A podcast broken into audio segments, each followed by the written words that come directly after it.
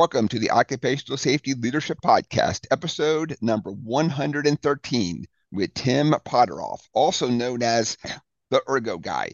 Uh, first off, Tim, am I saying your name correctly? Uh, Pottorff. Pot- Say that one more time, Tim. Pottorff. It just, That's just going to be really hard for me. How about if I just say Tim from now on? that's quite all right. Okay, thank you, Tim. Uh, can you take a couple seconds and tell the audience um, about yourself? All right. Well, um, yeah, my, my background's industrial industrial engineering. Um, I started off as a manufacturing engineer. Um, worked at Texas Instruments for for a while in defense electronics, and then I'd always been fascinated about ergono with ergonomics from my one of my professors, Steve Konz at Kansas State University. And so I was able to go back to grad school after TI and and study under Konz and and uh, Dr. Malgorzata Rys, who was my major professor, and and Dr. Paul McBride. And I got to study more ergonomics, learned about a little bit more in depth in the field. And uh, my first ergo job was actually at Alcoa's uh, Warrick operations in southern Indiana. It's uh, you know it's a fascinating place. They uh, smelted about 100,000 metric tons of metal a year. They um, recycled a billion cans a year. And this is in the early to mid 90s. So um, it was, it was just an incredible place. They had their own um, dock and port on the Ohio River. So the barges would be barges of alumina would be shipped. Um, they would be refined in either Australia or Brazil, and then they'd be shipped to the southern to the Gulf Coast of the U.S. and uh, refined into alumina ore. So the bauxite would go to alumina. Then um, they'd be barged up the Mississippi and Ohio Rivers to our facility. It was really fat. We had almost 4,000 people on site. We had about every ergonomics issue under the sun in that place. Mhm. And I just, I had some really good mentors from from an a general safety side. We had each each of the smelting, the um, casting, the rolling, and the finishing areas had a had a safety professional, and those folks just taught me so much about just general safety. You know, from you know how to put your earplug in right to you know don't stand under a suspended load, those sorts of things. And I, then I spent uh, about 22 and a half years at Zurich Services Corporation as a field consultant. And, you know, there I saw, you know, I was in mines 900 feet below New Mexico. I was processing on processing flat platforms 13 stories above Baton Rouge. You know, I've gone from Tokyo to Tupelo to Topeka, Mm. um, you name it. Um, and then um, I've been independent since 2017, about so about gosh, can't believe it's been seven years and provide ergonomic services. I've got a team of independent folks I draw on, and so we all work together. Oh, awesome. Good, good, good. Well, sounds like you you've you basically have seen it all and done it all at this point, and Just about in ergonomics. Mhm. hopefully my questions are not too easy and basic for you. Um, so when I went to school, um, Mhm. uh, the ergonomics was still kind of like this little like voodoo type monster. Like they kind of knew it did something, they kind of Uh-huh. knew it hurt people, and Yeah. even to this day, I I really think I'm doing a great job of doing ergonomic assessments, but I really struggle with how do I know it's really effective? Um, and maybe Mhm. it, it's just uh, it's just me just being a nerd and focusing on math, and because I Uh-huh. can't I can't put a number on it, I really struggle with that whole thing. Yeah. And I think that's where we have an advantage today that we didn't have 20, 30 years ago, is there the researchers have done a really good job of developing some methodologies we can use that are relatively, you know, user friendly to give us some some numbers, some to quantify some some some magnitude or order of magnitude of risk of the job. Then we can go back, we can do a pre pre-assessment, and we go post post fix assessment, if you will, to say, okay, where where does the risk has it stayed the same or has it gone down? And I mean, that's from a more of an industrial aspect. If you look at the office aspect, um, generally, generally it's it's almost an immediate relief because it's it's easier to make an, an on-site immediate adjustment to a person's workstation. There, uh, and and yeah, I'll give you a little bit of gap after this if you want to. One one person, I did her assessment and um, made some adjustments, and she said, "Wow, I need a cigarette," but um, she felt so good. So anyway, that was uh, you know when when people have a smile on their face that like gee I feel so much better and then their neighbor wants wants to have help. But that's that's the beauty of the office assessment and in industry. It's a lot more difficult Oh yes, yes, yes. oh. Um, especially especially when there's like a, a fixed station, there's a um, mechanical press, it may be a conveyor belt, that kind of stuff, of course, Mhm. is a little more difficult. right But uh, for the audience, let's just kind of go back and we'll uh, unpack like the very sure first uh, steps. So I'm going to assume that I'm that I'm a person with pain, and I'm going to say, Mhm. Tim, I think I I think I have a lot of pain. Is there anything that you can do to help me? So let's just kind of walk through like the uh, the beginning steps and just kind of look at yeah the well process. first off we'd probably say okay where are you having pain You know, I think that's where, where are you having problems? What, you know, is it your neck? Is it your shoulders? Is it your back? Is it your hands and wrists? Just to figure out, Mhm. you know, what's going on with the body. And and I like to just step back and then and just watch how a person works. Um, I, I have I have a friend growing up. He uh, had a sign above his desk that said, "I work fascinates me. I can sit and watch it for hours and hours and hours." And pretty much that's what I do. I watch other people work. Right, right, right. And um, but seriously, we you know I, I take photographs, I'll take video just to see what's going on. You know, are they making an extended reach out to um, a fixture? Um, are the materials placed too low or too high? You know, and then why? Why is this happening? Why are these things occurring? So generally, we can we can narrow it down if we know what's going on with the body, and and a lot of times, um, like, like I said, just watching people work.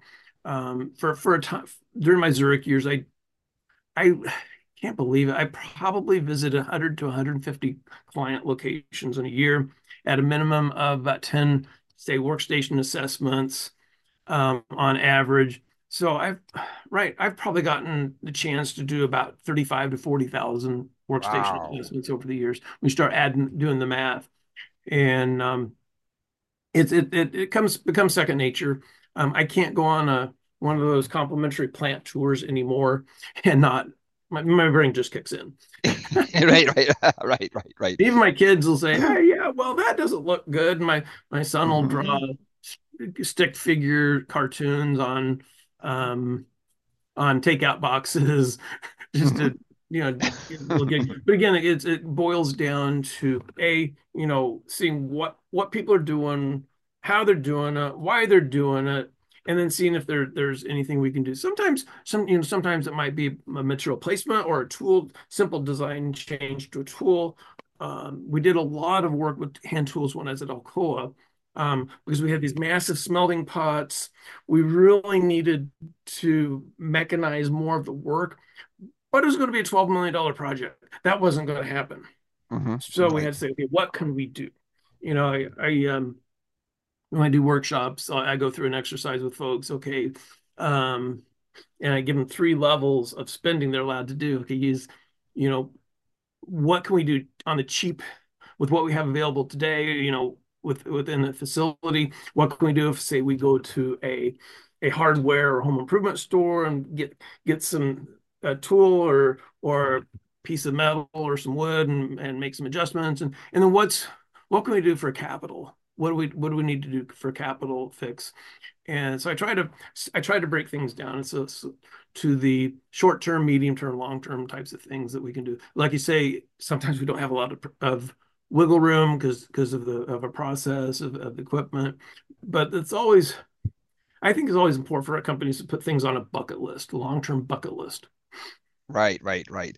Um, I know that many times I can I can do some very fast like interim things as I'm waiting to really engineer out the hazard and Mhm. really get some money. Yeah. Um, I always get that money. I never get it as fast as I want, of course. So I always have to focus Mhm. on like what can I do now to really help Mhm. people. But I try to try to also focus on um, just know this is just a interim step. We really have more to do because uh, I really don't want people to think that we're just trying to get them to um, shut up, you know, and Right. then Right. we'll just go focus on something else because it Mhm. really does take it takes some time and some money, you know, to Yeah. really do things then. Yeah.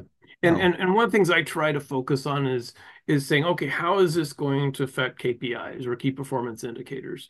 mhm, Um, if we look at we don't have somebody reaching quite so far or doing as much bending, you can save a certain percent of labor hours and gives a person the, the person's body a chance to recover. And if I'm working in that awkward position or have high force exertion, I'm going to wear out a lot more quickly than if I am working in an optimal strike zone um, position. So, so I always say, what what can we? How can we impact productivity? How can we impact um, things like quality? Because again, if we can eliminate this material handling step, and oftentimes we can, then the less we handle something, the fewer times we have the chance to drop it.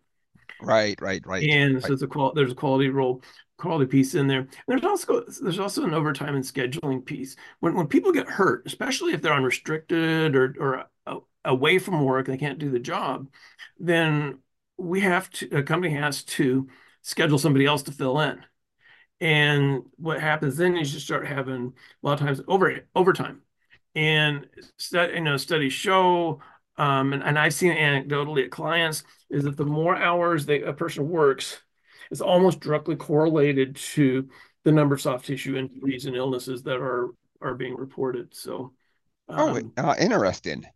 Mm-hmm. I, I, had not I had not seen that or uh, yeah. heard about that before. Oh, yeah. interesting. It's, it's overtime slash hours worked, and oh, definitely. Mm-hmm. So again, okay. if we can if we can keep help people healthy in the first place, and that's where prevention through design comes into play. And, and the challenge with that is 99% of the time I have to come in after the fact, but um, but where, where we can design processes well in the first place, we, we don't have that Im- as much of that that negative impact from from injuries and illnesses. What happens, it sort of becomes a um, an endless loop, a self fulfilling prophecy in that we just can't get out of that cycle of overtime and injury, injury and overtime. Right, right, right, right. Stuck in that rut. Right. I've been able to uh, look at some brand new processes and and uh, how that how that they're going to go back and optimize tools and machinery mm-hmm. and all that. And um, a lot of times the vendors are really good about working with you, but every so often I just find a vendor who's just like this. These these things are selling like hotcakes. I'm not going to uh-huh. adjust a single thing on this. Um, mm-hmm. So sometimes you do find a vendor that's very positive, proactive. They really want to help, and mm-hmm. others, um, I don't think it's that they really do not want to help. Uh, they're just short-staffed. Everything is selling great, and they're just not mm-hmm. going to rock rock that rock that boat. Everything's yeah. going great for them. So, yeah. um, I think I'd like to. So the one thing that I think about when I think about uh, things there like carpal tunnel I mean, uh, things are like injuries, is we all think about carpal tunnel. And so you've done, let's just say 35 or 40,000 of these um, assessments. What are some of the other big ones that really kind of jump out to you that maybe, you know, me and, and the uh, audience, we just, we just don't think of? Shoulders and backs. Oh. Um, it's shoulders and backs get, get, get folks a lot, whether it's, you know, a lot of forward bending for for lifting. And uh, the Ohio State did a study, gosh, about 20 years ago, where they took fresh frozen cadaver spines and hooked them up to fixtures and started flexing them. And then they ran MRIs at various um, angles of, of, flexion or bending for bending.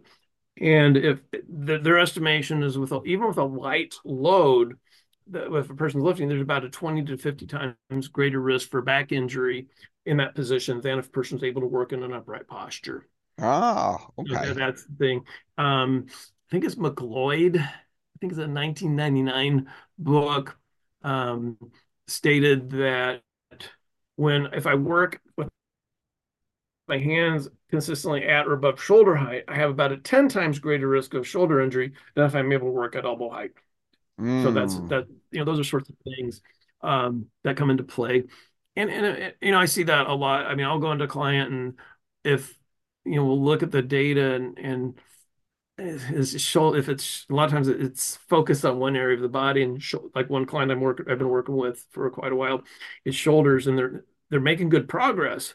And I keep, have to keep bringing back shoulders shoulders shoulder just making sure this is this is where your people are getting hurt.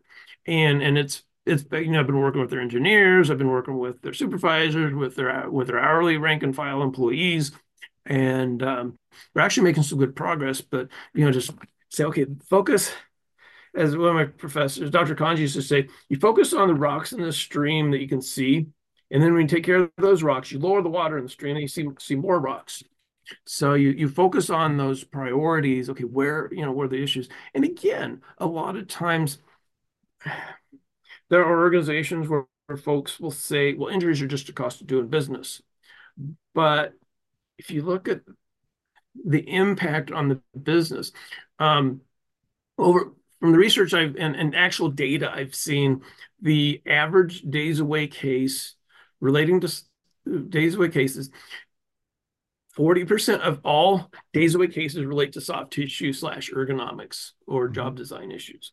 Um, 40% of the severity or cost of all days away cases um, apply to the, the soft tissue slash ergonomics cases. So if I'm I'm and the average cost is about of these cases is about 25,000. So if I have you know if I have an operating margin of 10%, then I have to sell $250,000 worth more of more worth more of widgets to break even to earn that cash to to to pay for that one claim. Right. And then and that that sort of ties back into the overtime too. We have to keep running production, production, production because we're paying. We're not just running production for profit. We're just trying to pay that claim to break even. Because most most companies, if you look at the world of workers' comp, they're they're unless they're a guaranteed cost program, their deductible is two hundred and fifty thousand dollars, if not more. So it's like if you know if your car, you might have a five hundred dollar deductible. If you have an accident, five hundred dollars is out of your pocket. Well, it's a quarter million. You you almost have to permanently disable, permanently totally disable, or kill somebody occupationally wise to hit that two hundred fifty thousand dollar deductible. Mm-hmm. Wow. So so so that sounds like that's a, a very good a very good strategy for people is to sit down and have that and have that money tied to that accident. Mm-hmm. Thus, then the yeah. accident is then tied to um, production and mm-hmm. all that stuff. Um, okay. Oh yeah, this is how many more widgets you have to sell, and the numbers are um, incredible. Generally, it's about two hours of production. Doesn't doesn't matter where I am, whether it's distribution, manufacturing, whatever. It's it's pretty fascinating. It's it's I, you know my background's engineering. I'm numbers guy, so it's it's fun. Mm-hmm. Right, right, right, right. Well, I um so most most of most of my stuff it's just office things. But mm-hmm. I definitely know that when I'm doing projects at home, I'm doing something on my car, just little things like that where I have my I have my shoulders up and I'm doing something, you know, it's not that bad at first, but eventually it's really mm-hmm. hard. It's, it's really hard to uh, keep going. So I got to assume anybody who's doing like some overhead work, um, electricians are running wires and conduit and all that. That has to really be hard on people. Any anything, and I, I, see production operations of, of, that sort, and you know, it's it's. I think that the um, the challenge is design engineers don't know what they don't know. Right, right. And I remember doing a course for engineers, oh, late '90s, I think, and it was a full day of workshops and things, and and everybody left, and I was cleaning up, and this engineer had gotten in his car, he, he started to drive away, he circled back in the parking lot, came back and says, "You know, thanks for not wasting my time. This is valuable." Um, right. that took a lot of courage for him to do that. Oh, yes, yes. Well, I think that some people feel so much pressure. Um, and sometimes the pressure is self-induced and not always company company type pressure, but they feel that pressure that they just got to get this done, you know. And it's really hard now. It isn't even you. It could it could have been like equally like quality. Mm-hmm. It could have been a meeting about production that they don't want mm-hmm. to be at. You know, there's there's yeah. there's a lot of other things too out there. And, and it's, it's that sometimes I don't think how do I say this? I believe they feel that if they have to ask for outside help, that they're less val- valuable to the organization. Oh yeah. And, oh yeah. And, and and that's where we get into trouble. And, oh, yeah. and they say, well, they go with these assumptions. Frankly, um, you know, my sister and her husband are mechanical engineers, and so we talk every once in a while about stuff. Mm-hmm. And I'll ask her, so you know, I remember one time I asked her, so did you ever take ergonomics classes in college, and we went to the same university. And no, it was an elective, and and if I have to take and it, I'm not going to take another engineering class. I'm I was going to take something fun. so so it's it's so that's one of the challenges, you know, from if we look at academia, is unless you're in an industrial and system in, systems engineering program, you're probably not going to have some sort of an ergonomics course, even basic stuff. And so, that, and that's where I find um, I have some of my best successes in doing training for engineers, saying, "Hey, you know, here's here's some things, here's some numbers you can work with," and you know, say let them do some discovery themselves. Right, um, right, right, right. And sometimes people, um, like you said, if you don't really know that there's a problem, um, you know, you think you're designing things properly, you're doing things, you you may mm-hmm. not get that, you may not get that feedback from people who are buying your stuff, people selling your stuff. Or so, using so do so do so do you. You're just you mm-hmm. know making it and making it. There's no there's no yeah. issue out there. Yeah, yeah, and product design's a whole other um, animal that you know I, I will get some things like oh this was not put together very well or or those sorts of things and I, I pretty much focused on the industrial and office aspect and hospitality too um, you know one one of the things I've I've learned is a different industries if you will place different emphasis on employee health and safety mm-hmm, mm-hmm. and um, you know, even you know, we've talked a lot about manufacturing and a little bit about the office, and you know, I've, I've done we've done hundreds of assessments in the hospitality sector, and and I gave a talk um, a couple years ago, and I'm giving a similar one, but I'm not using the same title. But I said hospitality, the industry, ergonomics, and safety left behind. Um, so there's there's so much need out there um, in the in the world, but that that where people are are hurting. Um, the jobs are difficult.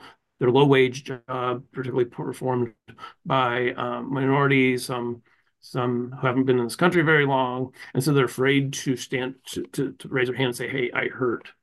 Right, and, right.